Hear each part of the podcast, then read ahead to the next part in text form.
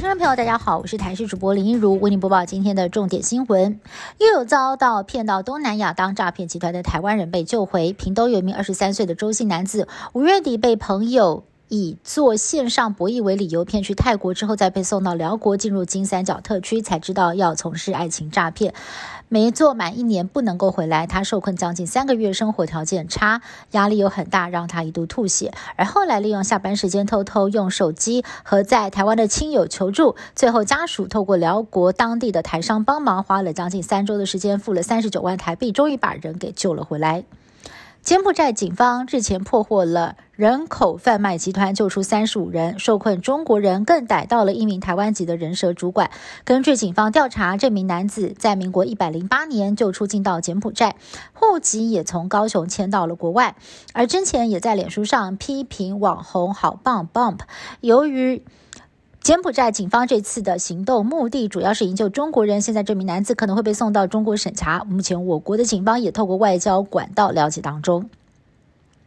我国出现了首例本土 BA. 点五重症死亡个案，一名三十多岁非本国籍的女性，无慢性病史，打过三剂疫苗，但快筛阳确诊四天之后抢救无效过世，成为台湾首例本土感染 BA. 点五病毒引发重症死亡的案例。指挥中心也分析了本土疫情已经连续两周明显上升，指挥官王必胜表示，BA. 点五的疫情已经开始，更指出本周单日确诊数有机会突破三点五万例，九月中下旬。会迎来疫情高峰，而目前本土个案感染 BA. 点五的占比来到了百分之四十点一，其中北部的个案数最多，东部则是首度验出了两例。北捷板南线中校新生站月台十六号发生了第一起松鼠咬伤人的事件，有名乘客在月台候车的时候，突然遭到一只松鼠爬上身，并且咬伤了右脚后膝处，所幸没有大碍，原来是四主。带装有松鼠的宠物箱做捷运，但是因为人潮众多，宠物箱遭挤压变形，产生过大的空隙，使得松鼠逃了出来。四主在列车行驶之后才发现松鼠不见了，立刻搭捷运折返找松鼠，而北捷也依法对这名四主开罚一千五百块。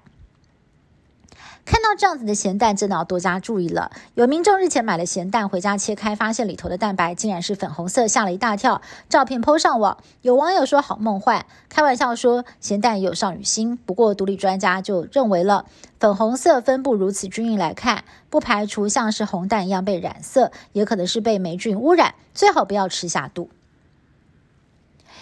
印度首都新德里近郊有两栋尚未完工的摩天大楼，因为违反了建筑跟消防法规，印度最高法院下令拆除。二十八号下午，建商爆破拆屋不到十秒钟，两栋大楼就被夷为平地。由于这是印度有史以来规模最大的建筑物爆破拆除案，也吸引了不少民众围观。以上新闻是由台视新闻部制作，感谢您的收听。更多新闻内容，请您持续锁定台视各界新闻以及台视新闻 YouTube 频道。